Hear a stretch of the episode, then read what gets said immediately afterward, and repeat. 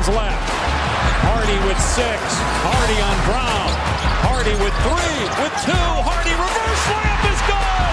1.2 left. St. John's 12 of 14 from the field in this second half. Ponds again. Shamorie Ponds, 30. Dylan Addae-Wusu also in the ball game. Champagnie, you're kidding me! Another three for Julian Champagnie. You are now listening to the Eye on the Storm podcast. What's going on, Johnny Nation? Welcome to episode 23 of the Eye on the Storm podcast. My name is David Barov, and a few days after St. John's improved to 8 0 by rolling past LIU 95 to 68, St. John's got on a plane and headed to Ames, Iowa. This afternoon, St. John's walked into the Hilton Coliseum at 8 0, and they walked out at 8 and 1 getting absolutely overpowered, outmatched, outclassed, and looked like they didn't even belong from the word go as they lost 71 to 60 to the Iowa State Cyclones. At 4:34 p.m. late in the second half with the outcome clearly decided already. Somebody texted me and said, "I have many, many, many, many words to say about this game and none of them are good." I would say that was an understatement, and I think any St. John's fan who watched it, including myself, would have a really hard time trying to cherry pick anything that was remotely decent from this game, maybe besides Rafael Pinzon's performance. In the biggest game of the year so far, on the road against the ranked team, St. John's got punched in the mouth from the opening tip off. They got knocked to the canvas and could barely get back on their own two feet throughout the entire game. This one was never close. The final score was 71 to 60, but that was definitely not what it felt like if you watched this game. St. John's looked like they never had a chance. They were completely, completely overwhelmed from the opening tip off before you even blinked. St. John's and their slow starts all year were losing 7 nothing and then a blink of an eye later, it's 14 to 2. It's 17 to 2. It's 19 to 5. It's 22 to 5. And you're sitting there, like I've said before, holy crap, what have we got ourselves into? How are we ever going to come back from this? And St. John's never did. They never even got close. At one point, they cut it down to eight in the second half, but my goodness, that felt like you would have to climb Everest in order to come back from that. Usually, there was hope throughout the season in these second half wins. When you came back, they go on this big, big run. St. John's never did that in this one. There was never any continuity on offense. There was no semblance of offense at all. This was ugly from the word go. And again, that 71 to 60 final score really does not tell the story of this game. In a game where every single person knew what the scouting report against St. John's would be for Iowa State, St. John's was careless with the ball to the tune of 20 turnovers. They couldn't make a basket when it counted, or frankly, all game, and simply could never get any semblance of a flow on offense for 40 straight minutes. And after a performance like this, after losing like this to the skeptics and to the people that have criticized the non conference schedule, saying that the type of opponents they have played thus far, besides Temple and Syracuse, would not get St. John's adequately prepared for the bigger name opponents in hostile environments like today's game, well, they could certainly take a little bit of a victory lap, and it's hard to fault them with the way that St. John's look today. This idea that St. John's was coming into the game with nothing to lose or nothing to be ashamed of if they lost. I don't really buy it. Was it a must win game? I don't think so. But I certainly heard the people who said that they thought that it was based on the schedule and based on the Big East having a quote unquote down year thus far. Now, a lot has to take place and a lot still has to shake out. So we don't know if the Big East will actually have a down year when we evaluate things in February and March.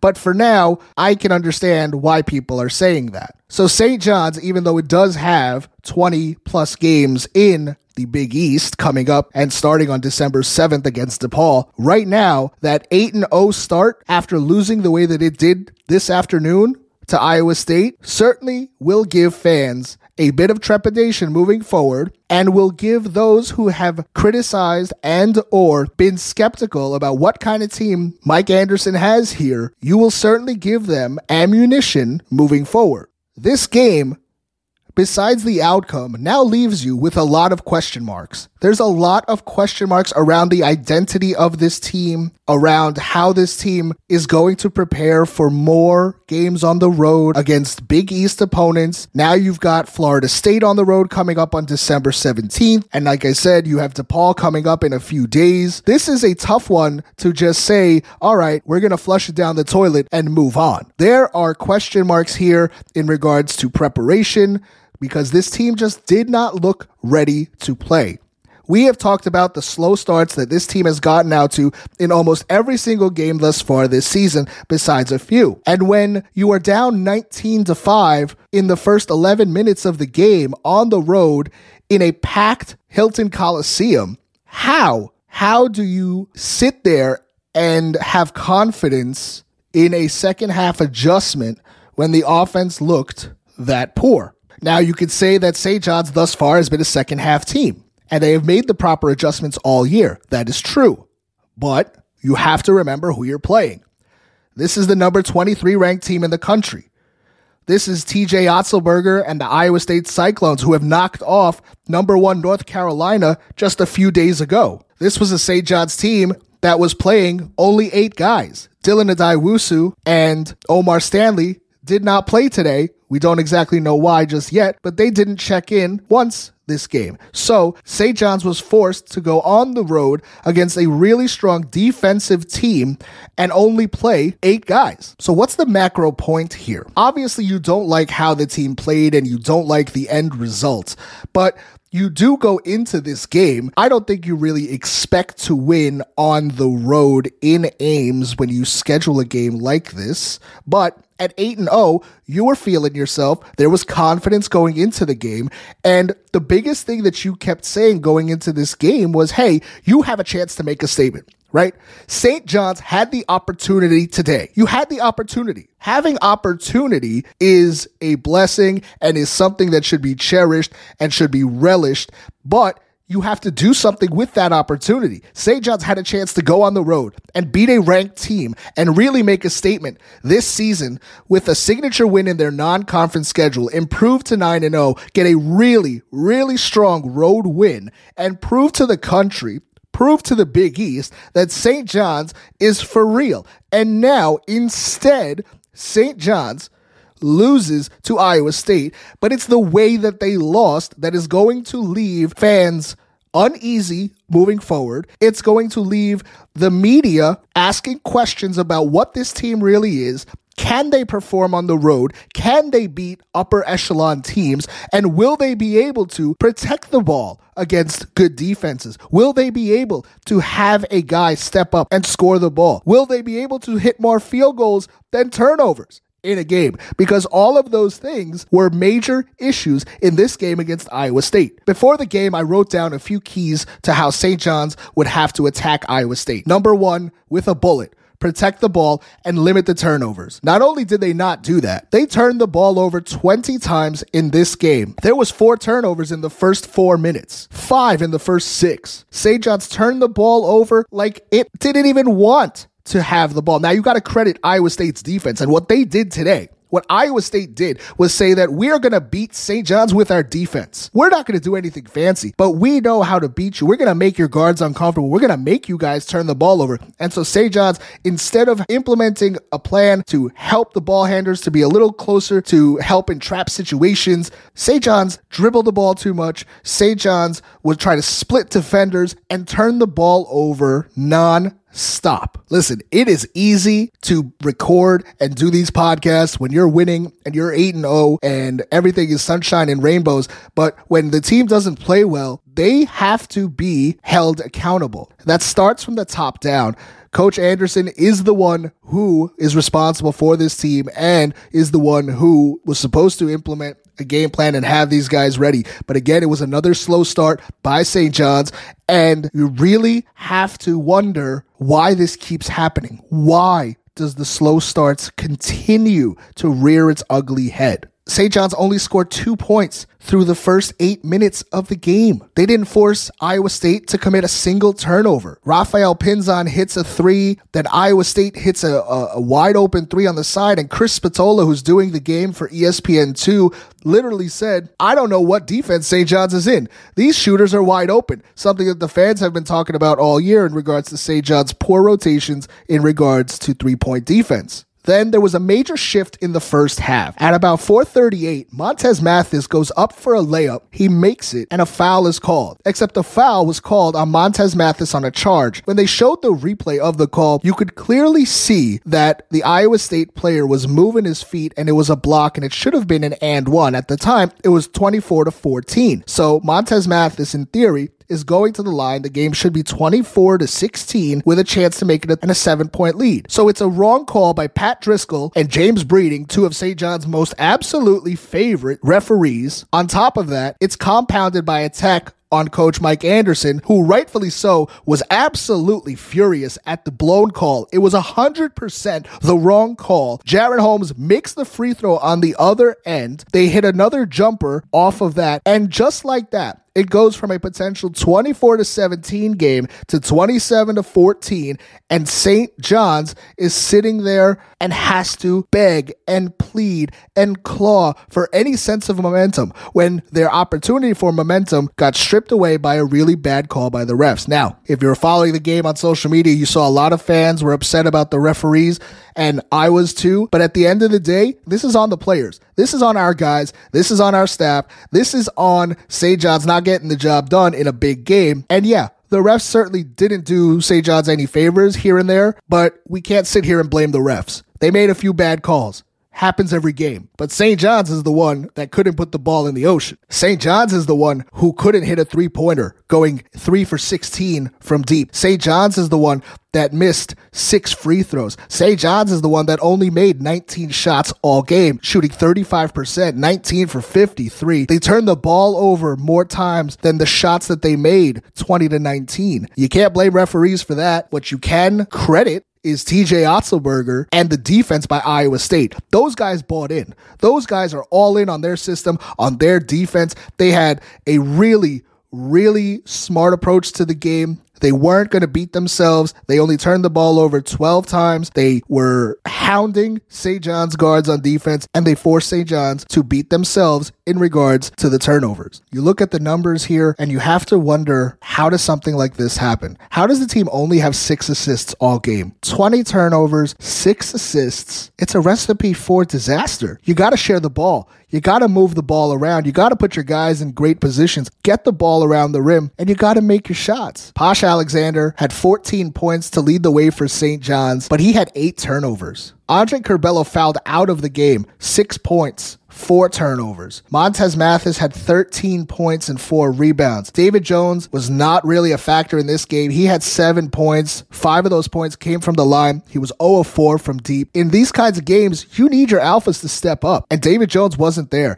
Iowa State did a great job of taking Joel Soriano's offense away from the game. He had seven points and 12 rebounds. He was constantly hounded in the paint. He barely got the ball even in his hands in the first half. They did a little bit of a better job in the second half to get him the ball, but it was a rough, rough game for a lot of St. John's players when you only get 20 points from Andre Curbelo, Joel Soriano, and David Jones combined and going 6 for 20 from the floor, it's a really hard time you are giving yourself in order to try and win the game. Again, St. John's and Mike Anderson were up against it clearly didn't have their full roster. Even though Montez Mathis missed the LIU game with an illness, he was back today. But you had Dylan Addae-Wusu and Omar Stanley unavailable in this game as they didn't come off the bench. So you're only playing eight deep on the road against a really strong team, a fundamentally sound team, a team that deserves a lot of credit. This is a team that beat Villanova a few weeks ago, that made the first statement of the year that they were for real. And then they followed that up back to back, winning against number one North Carolina. And then they were in a tough game against UConn, which they dropped. But this Iowa State team is going to make a lot of noise this year. And they exploited St. John's for all of their mistakes for all of the issues that they have been plagued with all year in regards to their carelessness with the ball, with their inability at times to make jumpers.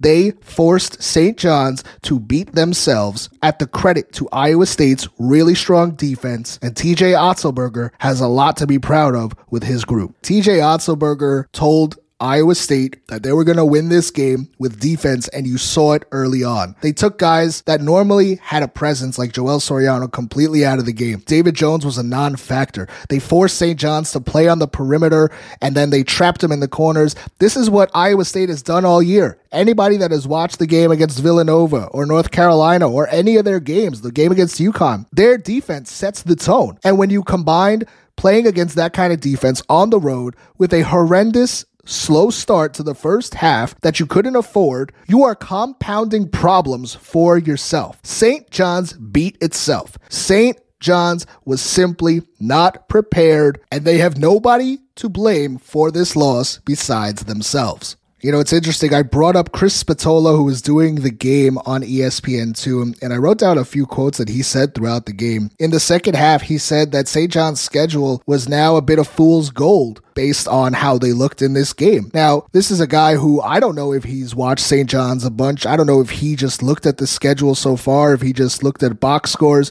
but he gave a lot of credence to the things that St. John's fans have said this offseason. Later on in the second half, Chris Spatola also said that St. John's has no idea what their identity is yet. They ran into a team that said, nah, you're not going to be able to win the way that you have won so far. And he was right. So a lot of credit to him for calling it the way that he saw it, especially as somebody who is not particularly familiar with St. John's, perhaps. He's not a guy that's on these FS1 games often, but he saw something on the court and he called St. John's out for it. And I don't think he was too off base.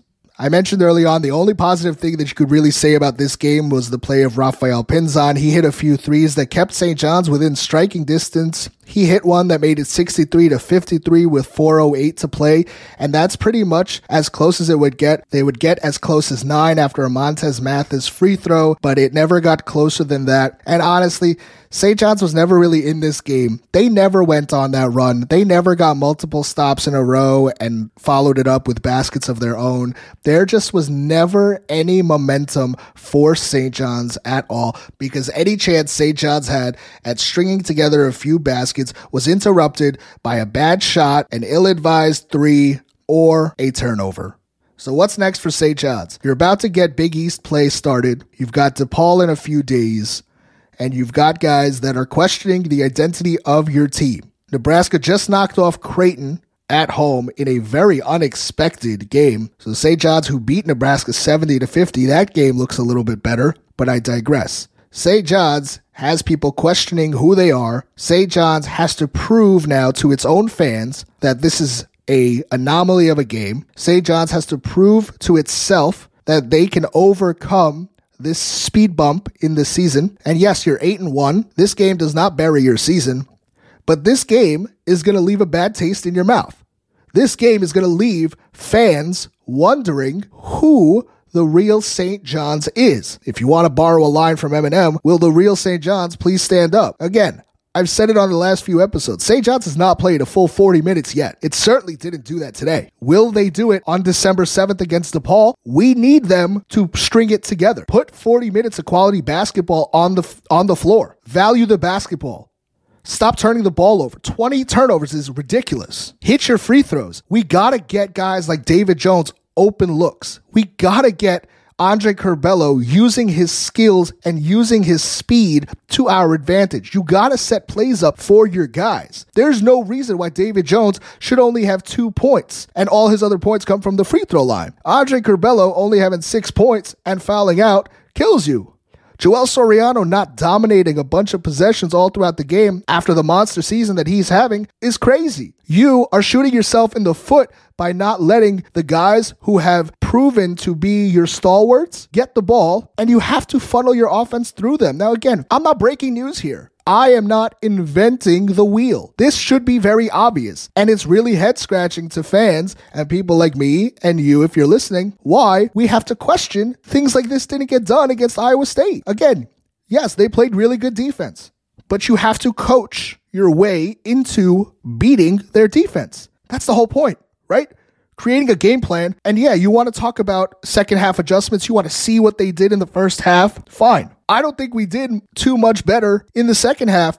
And yeah, at least you went blow for blow with them in regards to scoring as you both scored 38 points in the second half. But still, you lost the game. You never looked like you were really in it. And right now, this looks to be a team that fans are going to have to sit here and wonder what kind of team is St. John's? Is this team for real? And if so, they really need to show us and show us soon. Like I said before, it's easy to come on here and talk about all the great things that St. John's have done when they're 8 0. But when they play like this, in my opinion, they deserve to be criticized. The staff, Mike Anderson, they have to take this one on the chin. This is on them. And St. John's falls to 8 and 1 as they lose to Iowa State 71 to 60. They have a chance to wipe it away and at least start another run of wins against DePaul on the 7th of December. That game is at 6:30 at Carnesecca Arena. You can catch the game on FS1. DePaul is 5 and 3 so far. They got a win the other day against Loyola Chicago. They've got losses to Oklahoma State, Texas A&M, and a win over Minnesota early in the season. This is going to be a revenge narrative potentially for David Jones as it is his first game against his former team. Can St. John's prove to the fans and themselves that this game against Iowa State was an anomaly and they could bounce back with a big statement win against DePaul. To those that might not think that that's good enough, you got to start somewhere and you got to start a winning streak again. Start by beating a Big East opponent and you start on December 7th. Let's see how St. John's answers off of a loss. They'll have a few days off, and we'll see everybody back in Carnesecca Arena on December 7th. I hope we're talking about a win afterwards, and I hope to see you guys there. To everybody that's tuned in, I appreciate it, and we'll talk next time. You've been listening to the Eye on the Storm podcast. Go Johnnies.